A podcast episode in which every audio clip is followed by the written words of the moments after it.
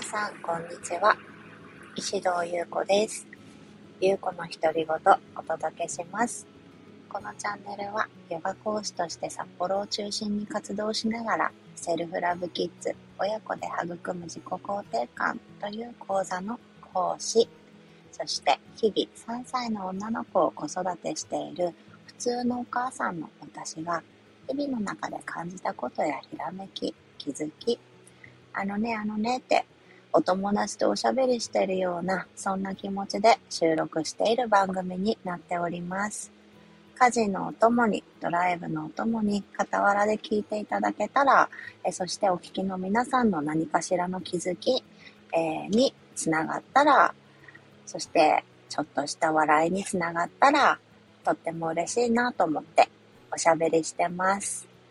え皆さん、こんにちは。お久しぶりです。いかがお過ごしですか？あの、もうね、11月、え、今何日ですか ?24 日？もうすぐ年の瀬？早っ。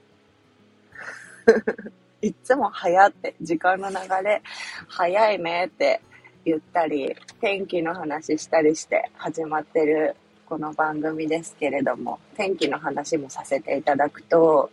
あの、私が住んでいる札幌、昨日の夕方からもさもさ雪が降っておりまして、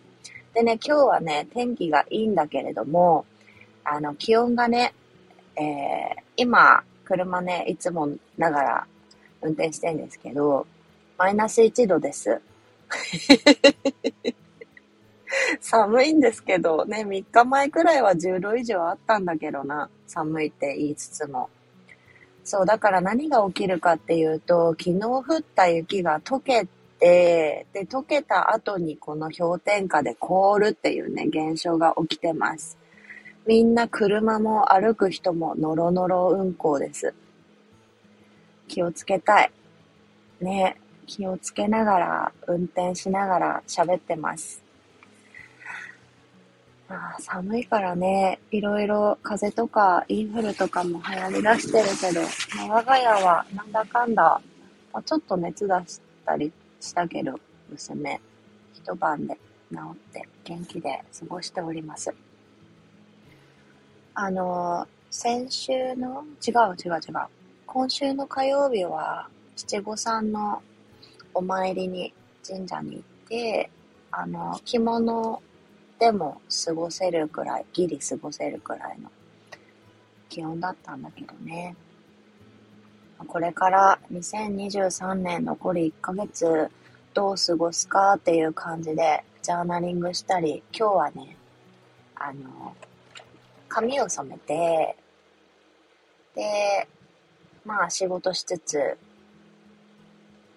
何？針に、針ってあの、体に打つ針ね。針あんまに行ってきました。でね、今日は何話したいかっていうと、メンテナンス。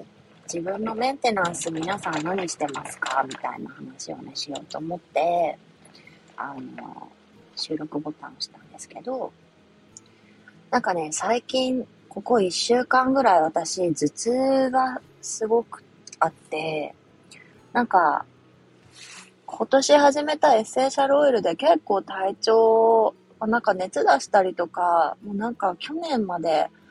去年じゃないな、今年の初めか、今年の春までか、ずっとしてた咳も収まったりとかして、まあこれはね、注意、個人差がありますって感じなんだけど、私の体感としてすごい体調いい日がね、ずっと続いてたんだけど、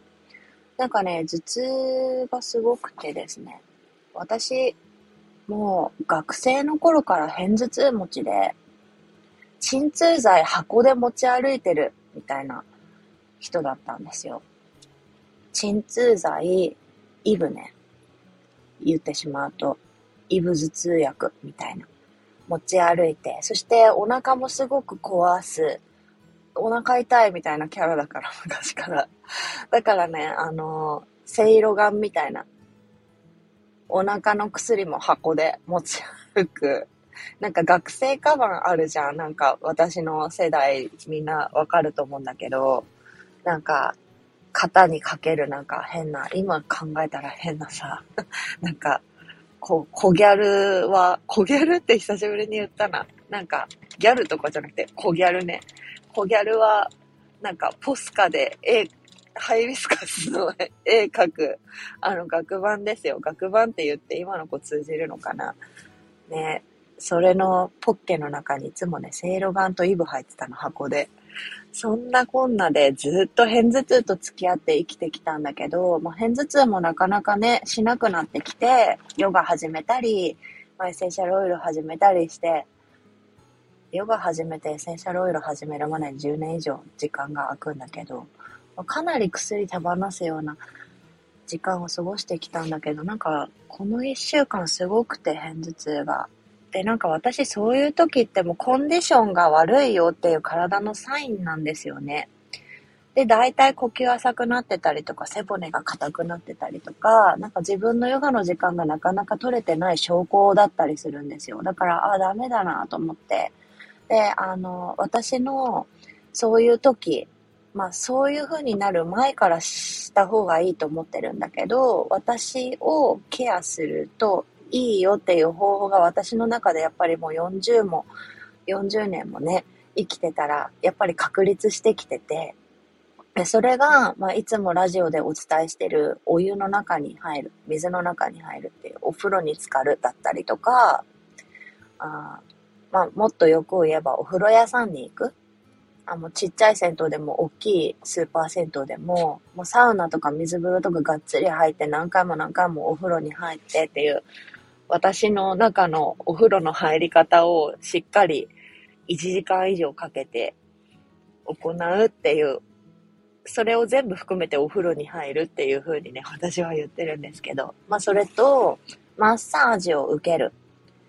で、一番ベストなのは、まあ針もそうなんですけど、私の場合オイルマッサージがね、すごい、まあ言ってしまうと邪気取れるなって思ってて、しかも自分が好きって思うマッサージ師さんね。まあ、それは、太古式のアロマでもいいし、あ何式って言うんだろう。なんかエステに、エステに特化したリンパドレナージュでも、ね、あの、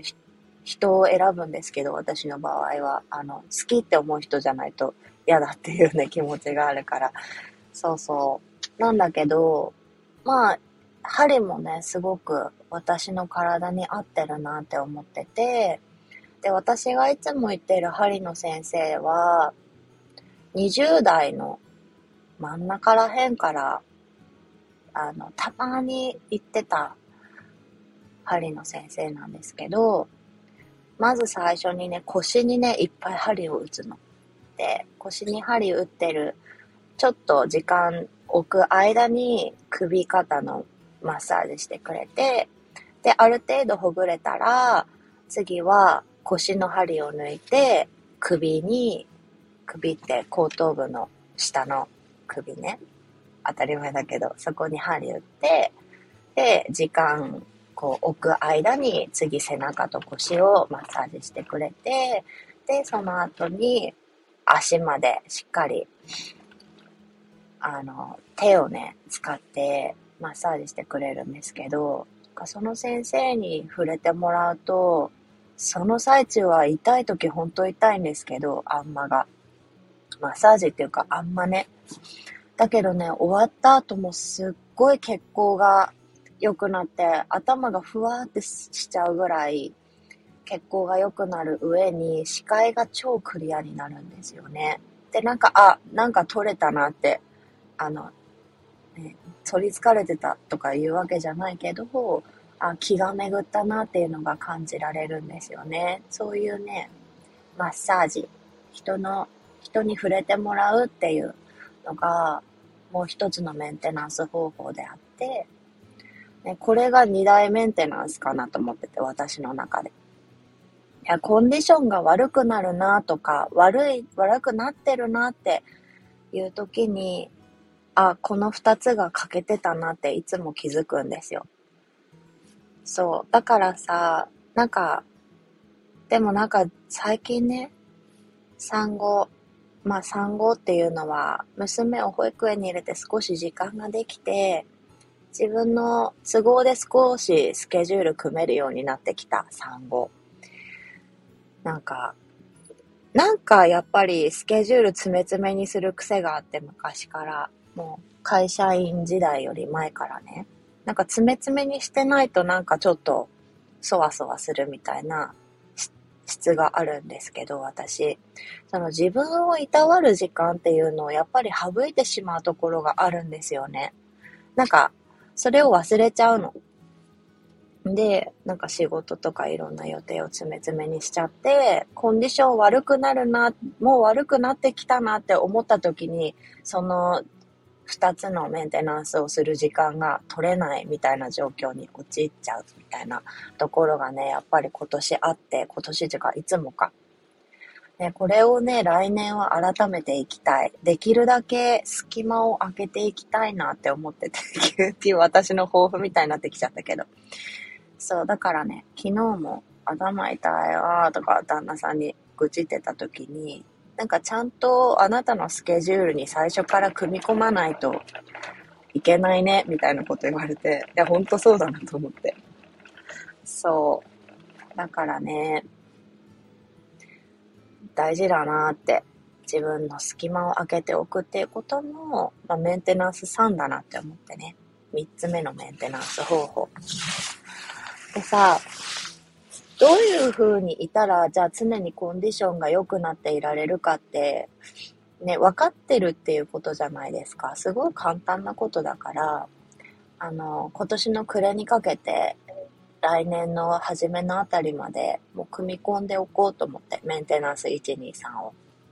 もう、あの、スケジューリングする時間ですら組み込んでおこうって、ね、今ね、決意したところだったんですけど、皆さんにとってはどうですか？自分のコンディションがいい悪いっていう状態を知っているかっていうことと、それに取り組めているかっていうことをね、セルフラブキッズで話してんじゃん、この話。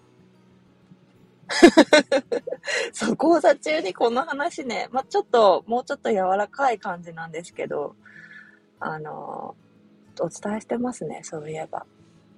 うん。ねえ、コンディションがいい時って自分はどういう行動とか、どういう日々を過ごしてるかなっていうこと逆にコンディションが悪い時ってこういう感じだなっていうことぜひね、思い出してみてください。あれはなんかこの話も前ラジオでしたか？かぶっちゃったかな？まあ、いっか。まあ、いっかって言って。あのー、ぜひ、今年終わるまでにね、ちょっと振り返ってみるとね、いいのかなって思いました。ああ、来週の、もうあと3日後か。火曜日には、前お話しした私がすごい楽しみにしてる倉本七子さんとトゥーザさんのイベントもあって、で、その夜は仲良しのナナ先生の、ナナちゃんの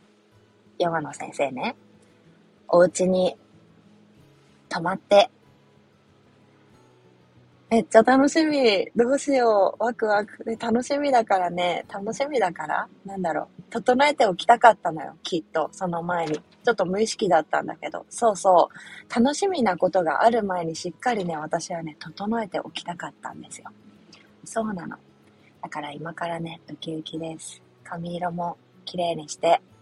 メンテナンスして、ふわふわになるぐらい気を巡らせて、えー、火曜日の朝早く私は飛行機乗って東京行きます。もしこれ聞いてる方でお会いできる方、ぜひぜひ、あの、私も隅っこで、ななこさんのヨガを受けたり、あの、ちゃっかりトゥーザさんのワークショップも受けようと思ってるので、手伝いしろって感じなんだけど。あの、ぜひ、ご挨拶させてくださいね。楽しみにしてます。それではまたお会いしましょう。